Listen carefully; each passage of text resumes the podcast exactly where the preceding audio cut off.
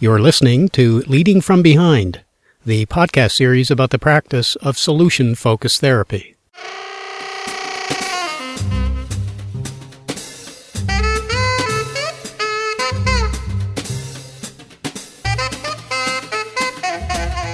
Welcome to the podcast. I'm Barry McClatchy from the Halifax Brief Therapy Center, and this is episode number 11 End of Session Feedback, Part 1.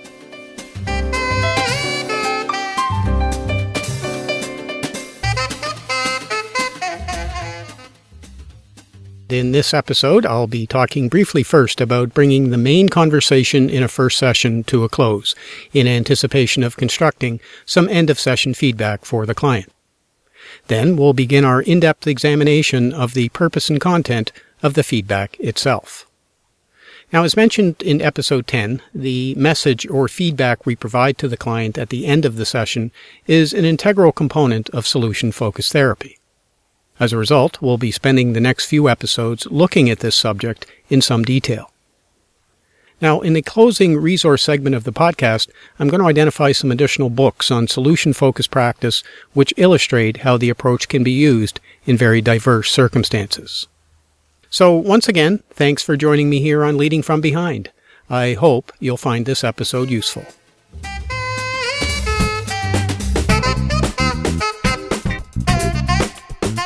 As I mentioned in episode 10, asking about the next small sign of change is generally the final key task for the solution focused therapist in a first session. Now, of course, this doesn't mean that you might still have some remaining questions that arise from a place of curiosity or a strategic question that serves to uncover more of the client's strengths, skills, or resilience. For example, as a final question in a session, I sometimes like to ask the following question what is it that you know about yourself that tells you that it's possible to get where you'd like to be? Now, this question, which I want to be clear in attributing to either one of Insoo Kim Berg or Steve de Shazer, can be a very useful way of ending a session on a positive note, as the question often invites clients to identify some kind of inherent strength, skill, or attribute that speaks to the possibility of further change.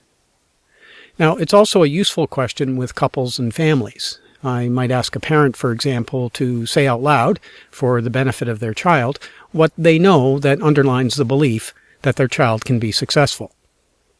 But assuming that we have no further questions for our client, it's time to draw the conversation to a close.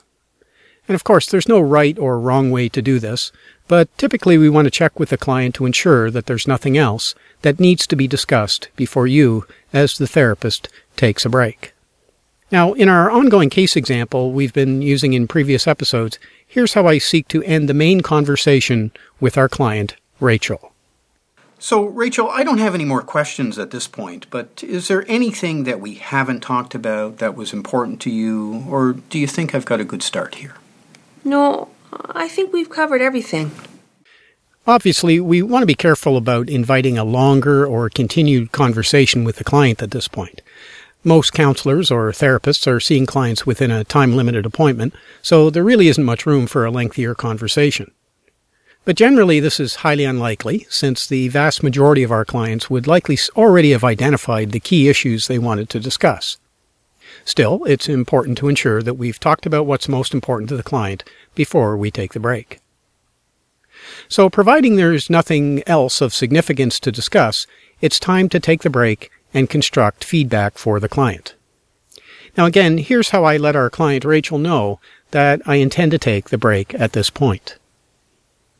Alrighty, that's great. So I'm just going to step out of the office for a moment to think about our discussion today. And like I mentioned at the beginning, when I come back, I'm going to take a few moments of your time to make some comments, some observations, and some suggestions. Is that okay with you? Sure, th- that's fine with me.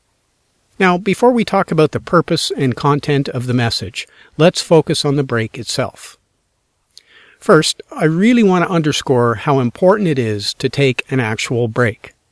Whether either you or the client steps out of the room for a few minutes so you can focus on constructing some useful and effective feedback for the client. Now, admittedly, there are some solution focused therapists who don't take a break, yet still provide feedback to the client. However, from our perspective, there are several drawbacks to this. First, taking an actual break can create a sense of anticipation on the client's part, as the client is aware that we're taking the time and energy to develop feedback for them. Clients have actually told me on occasion how much they appreciate the fact that I take the time to do this. Secondly, constructing meaningful and helpful feedback for the client takes some thought and concentration. As I sometimes like to say to new practitioners, I'm just not smart enough to construct a useful message on the fly. So taking some time to think about the message can really make a big difference. Now let's shift our attention to the message itself. In particular, why, in solution focused therapy, do we offer this very deliberate and direct feedback at the end of the session? Well, if you're new to the solution focused approach, you've probably noticed that we certainly spend the majority of our time in this session asking questions. We make very few statements and rarely offer our opinion about things in a very direct way. Generally, the compliments we give our clients are indirect in nature and often come in the form of a question. As well, the identification and acknowledgement of the client's strengths, skills, and resilience are often embedded in many of our questions rather than made explicit within the conversation. The end of session feedback, therefore, is an opportunity to make some very direct and strategic statements that can mobilize the client towards some continued movement toward their preferred future. As well, a good message invites the client to feel heard, understood, acknowledged, and respected. And finally, it also enables the client to walk out of the counseling environment feeling better than when they walked in. Now, in this episode, we're going to take a very general look at the content of the end of session feedback. In our next episode, episode 12, we'll look at this same content in a more practical way as we examine the end of session feedback constructed for our client Rachel in our ongoing case example. Now, keep in mind, of course, that there are certainly variations in how solution focused practitioners construct the message, so our description here is again by no means definitive. So generally, we think of the feedback as consisting of four distinct parts. I'll identify each of these first, and then we'll look at them in a bit more detail. First, there are some direct compliments for the client. Second, some validation or normalizing of the client's concerns or struggles. Third, there's a summary or restatement of what stands out as being important to the client. And finally, something about what next, an invitation to return, and potentially a suggestion of some kind. This component is rightfully located at the end of the message, while the first three don't necessarily have to be in any particular order. So let's begin by talking about compliments. And I'll start by saying that in this area, less is more. In solution focused practice, we want to ensure that the compliments we give are meaningful and resonate with the client. One or two carefully chosen compliments will have far more impact than a lengthy list of less considered ones. Now, as a general guideline, we like to begin our consideration of compliments by asking ourselves the following. What does this client need to hear today when it comes to a compliment? And secondly, is the client likely to agree with this? In practice, our compliments often focus on the client's decision to attend therapy, their decision to change, or how they've coped, and in many cases, their good ideas about what they want for themselves. As well, compliments sometimes are centered on a particular strength, skill, or ability that might be important to recognize. However, it's also important to express this type of compliment as a process trait rather than a character trait. So, for example, we would want to say to a client something like, It's really impressive to hear how you've worked so hard to create a safe home for your children, rather than, You're a really great mother. The former notes something very specific about the client's efforts, while the latter is very broad and general and may not, in fact, match with the client's view of herself. Now, like many aspects of solution focused practice, it can take time to develop our skill in choosing compliments that are meaningful for the client. So observing the client's reaction to a compliment is often a key way of knowing whether or not we've hit the mark. Now, a further component of the message is validation. In our experience, this is equally as important as compliments. In fact, in some cases, it's the validation in our feedback that makes a bigger difference to the client. Now, when we talk about validation, we're simply talking about words that normalize or acknowledge the client's experience. In the face of our struggles, most of us want to know that our problems or concerns are understandable and that it makes sense to be knocked around by them. In fact, we might even say that we want to be reassured that we're not going crazy. So during the message, we want to find ways of validating the client's experience. So, for example, if someone has struggled in the face of the loss of a relationship or a loved one, we want to be very deliberate in stating how these are often painful experiences and typically do get the best of people. Sometimes we can even validate or normalize behavior that clients have identified as unhelpful yet worthy of change. So, for example, we can highlight the idea that at some point a client may have had some good reasons for using alcohol as a way of coping, even though it's very clear that it's no longer useful. The further component of the message is to summarize what stands out as important to the client.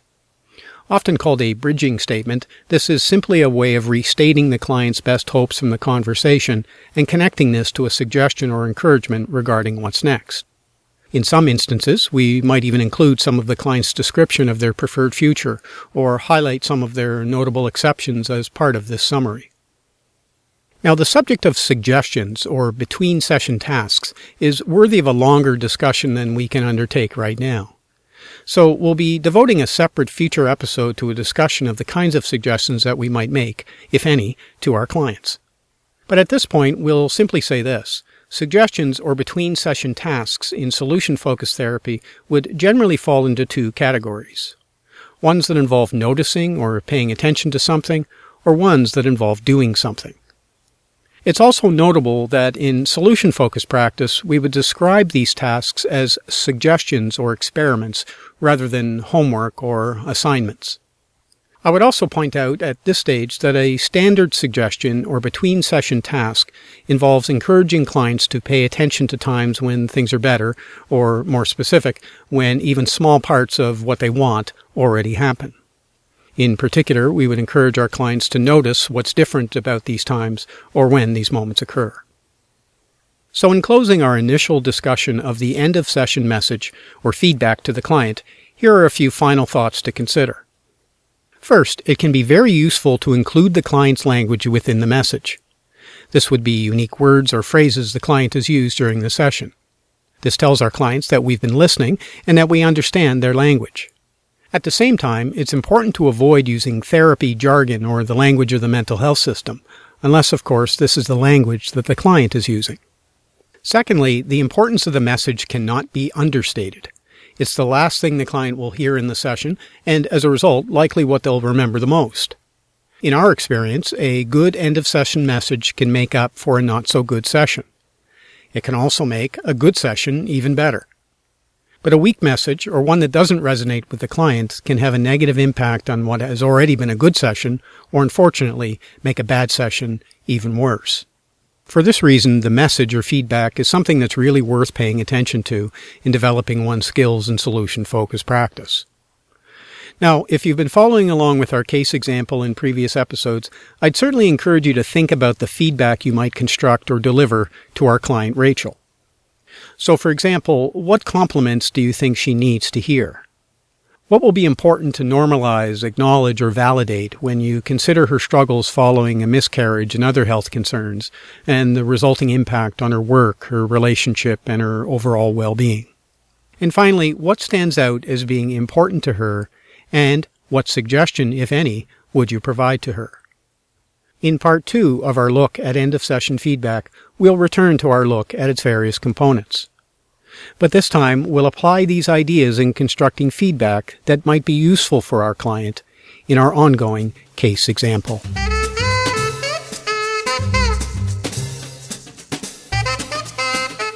In the resource segment of the podcast in this episode, I'm going to identify three books that serve as a great example of the diverse kinds of circumstances under which solution focused practice can be used. If you're interested in finding out more about any of these books, you can simply follow the links in our show notes for this episode on the podcast page of our website at hbtc.ca. Now, the first book is Hope in Action Solution Focused Conversations About Suicide. It was written by Heather Fiske and it was published in 2008. Solution focused practice is sometimes viewed by others as a lightweight or hopelessly optimistic approach that's only appropriate for small or minor problems. Well, this book offers an in depth look at how solution focused conversations can be extremely helpful in talking with people of all ages about suicide or during other kinds of crisis situations. As the title suggests, the book looks at how solution focused conversations can enable clients to feel heard and understood even in these darkest moments, and how possibilities can be generated during a time of apparent hopelessness. The second book to identify is Solution Focused Treatment of Domestic Violence Offenders Accountability for Change.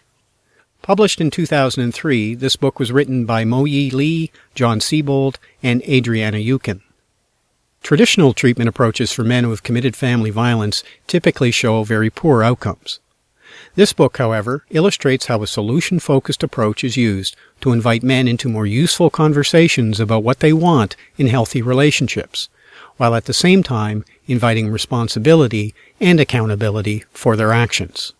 Once again, it's an example of how solution focused practice can be utilized effectively in working with what has been commonly regarded as a challenging client population. Our final book in this episode is Signs of Safety a solution and safety oriented approach to child protection casework. It was written by Andrew Turnell and Steve Edwards. Published in 1999, this book brings elements of solution focused therapy into an area of the helping professions that has struggled for years to find ways of supporting and protecting children, yet at the same time building and strengthening families. For anyone who works with families or in the area of child protection, this book serves as a clear example of how the solution focused approach can be a respectful, responsible, and effective approach in this particular area of practice.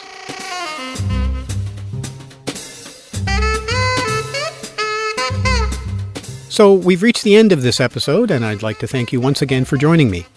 As mentioned in episode 12, we'll look at constructing end of session feedback for our client Rachel in our ongoing case example.